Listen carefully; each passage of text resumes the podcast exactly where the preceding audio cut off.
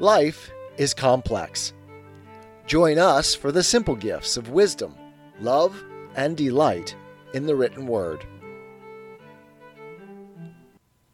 Plato's Republic, Book 3, Part 2. Then consider, Adeimantus, whether our guardians should be imitators or not. Or does this also follow from our earlier statement that each individual would do a fine job of one occupation, not of many, and that if he tried the latter and dabbled in many things, he'd surely fail to achieve distinction in any of them? He would indeed. Then, doesn't the same argument also hold for imitation? A single individual can't imitate many things as well as he can imitate one. No, he can't. Then he'll hardly be able to pursue any worthwhile way of life while at the same time imitating many things and being an imitator. Even in the case of two kinds of imitation that are thought to be closely akin, such as tragedy and comedy, the same people aren't able to do both of them well. Did you not just say that these were both imitators? I did, and you're quite right that the same people can't do both. Nor can they be both rhapsodes and actors. True. Indeed, not even the same actors are used for tragedy and comedy. Yet all these are imitators, aren't they? They are. And human nature, Adeimantus, seems to me to be minted in even smaller coins than these, so that it can neither imitate many things well, nor do the actions themselves, of which those imitations are likenesses. That's absolutely true. Then, if we're to preserve our first argument, that our guardians must be kept away from all other crafts, so as to be the craftsmen of the city's freedom, and be exclusively that, and do nothing at all except what contributes to it, they must neither do nor imitate anything else. If they do imitate, they must imitate from childhood what is appropriate for them, namely, people who are courageous, self-controlled, pious, and free, and their actions. They mustn't be clever at doing or imitating slavish or shameful actions, lest from enjoying the imitation they come to enjoy the reality. Or haven't you noticed that imitations practiced from youth become part of nature and settle into habits of gesture, voice, and thought? I have indeed. Then we won't allow those for whom we profess to care, and who must grow into good men, to imitate either a young woman or an older one, or one abusing her husband, quarreling with the gods, or bragging because she thinks herself happy, or one suffering misfortune and possessed by sorrows and lamentations, and even less one who is ill, in love, or in labor. That's absolutely right. Nor must they imitate either male or female slaves doing slavish things. No, they mustn't. Nor bad men, it seems, who are cowards and are doing the opposite of what we described earlier, namely, libeling and ridiculing each other, using shameful language while drunk or sober, or wronging themselves and others, whether in word or deed, and the various other ways that are typical of such people. They mustn't become accustomed to making themselves like madmen in either word or deed, for though they must know about mad and vicious men and women, they must neither do nor imitate anything they do. That's absolutely true. Should they imitate metal workers or other craftsmen, or those who row in triremes, or their timekeepers, or anything else connected with ships? How could they, since they aren't to concern themselves with any of those occupations? And what about this? Will they imitate neighing horses, bellowing bulls, roaring rivers, the crashing sea, thunder, or anything of that sort? They are forbidden to be mad or to imitate mad people. If I understand what you mean, there is one kind of style and narrative that someone who is really a gentleman would use whenever he wanted to narrate something, and another kind, unlike this one, which his opposites by nature and education would favor, and in which he would narrate. Which styles are those? Well, I think that when a moderate man comes upon the words or actions of a good man in his narrative, he'd be willing to report them as if he were that man himself, and he won't be ashamed of that kind of imitation. He'll imitate this good man most when he's acting in a faultless and intelligent manner, but he'll do so less, and with more reluctance, when the good man is upset by disease, sexual passion, drunkenness, or some other misfortune. When he comes upon a character unworthy of himself, however, he'll be unwilling to make himself seriously resemble that inferior character, except, perhaps, for a brief period in which he's doing something good. Rather, he'll be ashamed to do something like that, both because he's unpracticed in the imitation of such people, and because he can't stand to shape and mold himself according to a worse pattern. He despises this in his mind, unless it's done just in play. Well, that seems likely. He'll therefore use the kind of narrative we described in dealing with the Homeric epics a moment ago. His style will participate both in imitation and in other kinds of narrative, but there will only be a little bit of imitation in a long story. Or is there nothing in what I say? That's precisely how the pattern for such a speaker must be. As for someone who is not of this sort, the more inferior he is, the more willing he'll be to narrate anything and to consider nothing unworthy of himself. As a result, he'll undertake to imitate seriously, and before a large audience, all the things we just mentioned. Thunder, the sounds of wind, hail, axles, pulleys, trumpets, flutes, pipes, and all the other instruments, even the cries of dogs, sheep, and birds. And this man's style will consist entirely of imitation in voice and gesture, or else include only a small bit of plain narrative. That, too, is certain. These, then, are the two kinds of style I was talking about. There are those two. The first of these styles involves little variation, so that if someone provides a musical mode and rhythm appropriate to it, won't the one who speaks correctly remain, with few minor changes, pretty well within that mode and rhythm throughout? That's precisely what he'll do. What about the other kind of style?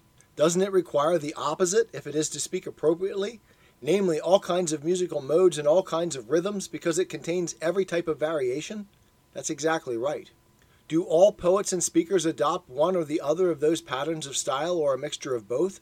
Necessarily. What are we to do then? Shall we admit all these into our city? Only one of the pure kinds, or the mixed one? If my opinion is to prevail, we'll admit only the pure imitator of a decent person. And yet, Adeimantus, the mixed style is pleasant. Indeed, it is by far the most pleasing to children, their tutors, and the vast majority of people. Yes, it is most pleasing, but perhaps you don't think that it harmonizes with our constitution, because no one in our city is two or more people simultaneously, since each does only one job. Indeed, it doesn't harmonize.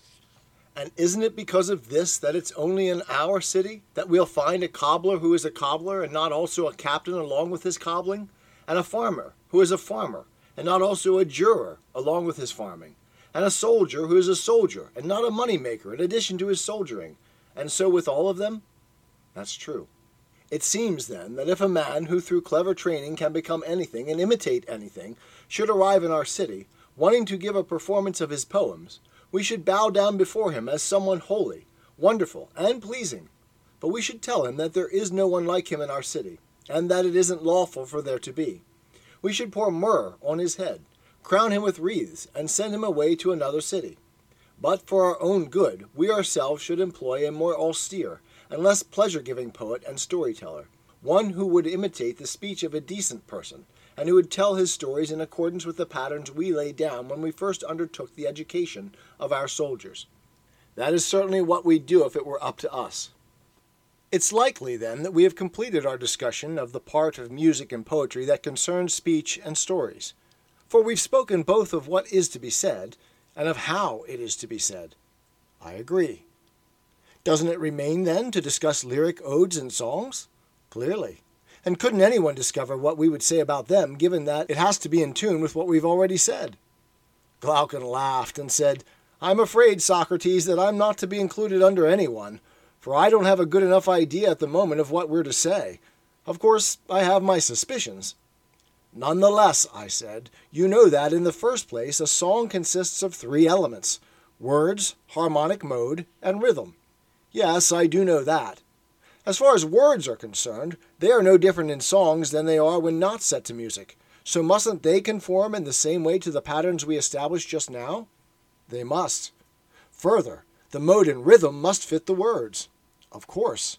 "And we said that we no longer needed dirges and lamentations among our words." "We did indeed." "What are the lamenting modes, then? You tell me, since you're musical." "The Mixolydian, the Syntonolydian, and some others of that sort." "Aren't they to be excluded, then? They're useless even to decent women, let alone to men." "Certainly." "Drunkenness, softness, and idleness are also most inappropriate for our guardians." "How could they not be?" What then are the soft modes suitable for drinking parties? The Ionian and those Lydian modes that are said to be relaxed. Could you ever use these to make people warriors? Never. And now all you have left is the Dorian and Phrygian modes. I don't know all the musical modes. Just leave me the mode that would suitably imitate the tone and rhythm of a courageous person who is active in battle or doing other violent deeds, or who is failing and facing wounds, death, or some other misfortune, and who, in all these circumstances, is fighting off his fate steadily and with self-control. Leave me also another mode, that of someone engaged in a peaceful, unforced, voluntary action, persuading someone or asking a favor of a god in prayer, or of a human being through teaching and exhortation, or, on the other hand, of someone submitting to the supplications of another who is teaching him and trying to get him to change his mind, and who, in all these circumstances, is acting with moderation and self-control, not with arrogance, but with understanding, and is content with the outcome. Leave me, then, these two modes, which will best imitate the violent or voluntary tones of voice of those who are moderate and courageous, whether in good fortune or in bad. The modes you're asking for are the very ones I mentioned. Well, then, we'll have no need for polyharmonic or multi-stringed instruments to accompany our odes and songs. It doesn't seem so to me, at least. Then we won't need the craftsmen who make the triangular lutes, harps, and all other such multi-stringed and polyharmonic instruments. Apparently not. What about flute makers and flute players? Will you allow them into the city? Or isn't the flute the most many-stringed of all? And aren't the panharmonic instruments all imitations of it? Clearly. The lyre and the cithara are left, then, as useful in the city, while in the country there'd be some sort of pipe for the shepherds to play. That is what our argument shows, at least. Well, we certainly aren't doing anything new in preferring Apollo and his instruments to Marsyas and his. By God, it doesn't seem as though we are. And by the dog, without being aware of it, we've been purifying the city we've recently said was luxurious. That's because we're being moderate. Let's purify the rest. The next topic after musical modes is the regulation of meter. We shouldn't strive to have either subtlety or great variety in meter. Rather, we should try to discover what are the rhythms of someone who leads an ordered and courageous life, and then adapt the meter and the tune to his words, not his words to them. What these rhythms actually are is for you to say, just as in the case of the modes. I really don't know what to say. I can tell you from observation that there are 3 basic kinds of metrical feet out of which the others are constructed, just as there are 4 in the case of modes, but I can't tell you which sort imitates which sort of life. Then we'll consult with Damon as to which metrical feet are suited to slavishness, insolence, madness, and the other vices, and which are suited to their opposites. I think I've heard him talking about an enopleon, which is a composite metrical phrase, although I'm not clear on this, and also about dactylic or heroic meter, which he arranged, I don't know how, to be equal up and down in the interchange of long and short. I think he called one foot an iambus, another a trochee, assigning a long and a short to both of them. In the case of some of these, I think he approved or disapproved of the tempo of the foot as much as of the rhythm itself, or some combination of the two. I can't tell you which. But, as I said, we'll leave these things to Damon, since to mark off the different kinds would require a long argument. Or do you think we should try it? No, I certainly don't. But you can discern, can't you, that grace and gracelessness follow good and bad rhythm respectively? Of course. Further, if, as we said just now, rhythm and mode must conform to the words and not vice versa, then good rhythm follows fine words and is similar to them, while bad rhythm follows the opposite kind of words, and the same for harmony and disharmony. To be sure, these things must conform to the words. What about the style and content of the words themselves? Don't they conform to the character of the speaker's soul? Of course. And the rest conform to the words? Yes. Then fine words, harmony, grace, and rhythm follow simplicity of character. And I do not mean this in the sense in which we use simplicity as a euphemism for simple-mindedness, but I mean the sort of fine and good character that is developed in accordance with an intelligent plan. That's absolutely certain. And must not our young people everywhere aim at these, if they are to do their own work? They must indeed. Now surely painting is full of these qualities, as are all the crafts similar to it. Weaving is one of them, and so are embroidery, architecture, and the crafts that produce all the other furnishings. Our bodily nature is full of them, as are the natures of all growing things. For in all these there is grace and gracelessness. And gracelessness, bad rhythm, and disharmony are akin to bad words and bad character, while their opposites are akin to, and are imitations of the opposite, a moderate and good character. Absolutely. Is it then only poets we have to supervise, compelling them to make an image of a good character in their poems, or else not to compose them among us? Or are we also to give orders to other craftsmen, forbidding them to represent, whether in pictures, buildings, or any other works, a character that is vicious, unrestrained, slavish, and graceless? Are we to allow someone who cannot follow these instructions to work among us, so that our guardians will be brought up on images of evil, as if in a meadow of bad grass, where they crop and graze in many different places every day until, little by little, they are unwittingly accumulating a large evil in their souls? Or must we rather seek our craftsmen who are by nature able to pursue what is fine and graceful in their work, so that our young people will live in a healthy place and be benefited on all sides, and so that something of those fine works will strike their eyes and ears like a breeze that brings health from a good place, leading them unwittingly, from childhood on, to resemblance, friendship, and harmony with the beauty of reason. The latter would be by far the best education for them. Aren't these the reasons, Glaucon, that education in music and poetry is most important? First, because rhythm and harmony permeate the inner part of the soul more than anything else, affecting it most strongly and bringing it grace, so that if someone is properly educated in music and poetry, it makes him graceful. But if not, then the opposite. Second, because anyone who has been properly educated in music and poetry will sense it acutely when something has been omitted from a thing and when it hasn't been finely crafted or finely made by nature. And since he has the right distastes, he'll praise fine things, be pleased by them, receive them into his soul, and, being nurtured by them, become fine and good. He'll rightly object to what is shameful, hating it while he's still young and unable to grasp the reason. But, having been educated in this way, he will welcome the reason when it comes, and recognize it easily because of its kinship with himself. Yes, I agree that those are the reasons to provide education in music and poetry. It's just the way it was with learning how to read. Our ability wasn't adequate until we realized that there were only a few letters that occur in all sorts of different combinations, and that, whether written large or small, they were worthy of our attention, so that we picked them out eagerly whenever they occurred, knowing that we wouldn't be competent readers until we knew our letters. True. And isn't it also true that if there are images of letters reflected in mirrors or water, we won't know them until we know the letters themselves, for both abilities are parts of the same craft and discipline? Absolutely.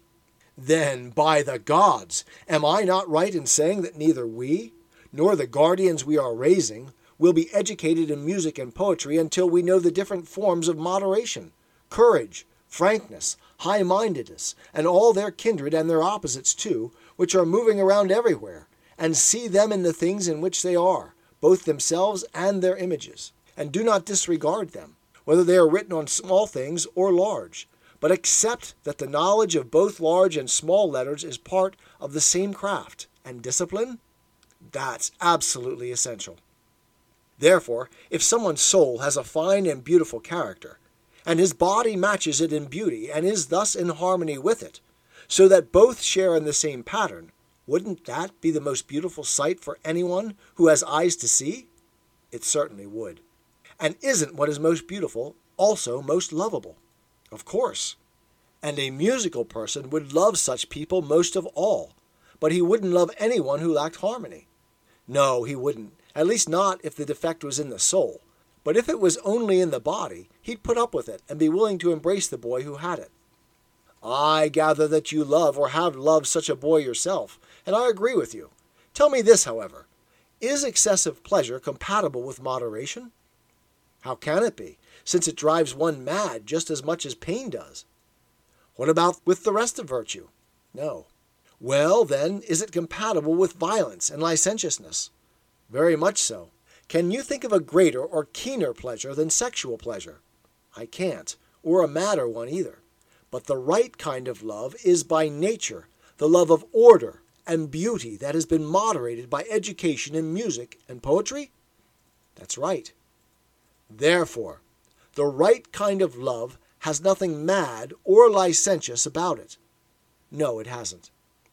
Then sexual pleasure mustn't come into it, and the lover and the boy he loves must have no share in it, if they are to love and be loved in the right way.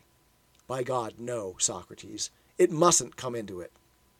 It seems, then, that you'll lay it down as a law in the city we're establishing that if a lover can't persuade a boy to let him, then he may kiss him, be with him, and touch him as a father would a son, for the sake of what is fine and beautiful. But, turning to the other things, his association with the one he cares about must never seem to go any further than this.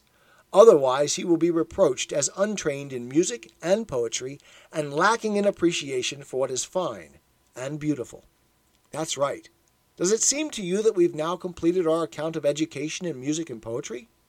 Anyway, it has ended where it ought to end, for it ought to end in the love of the fine and beautiful.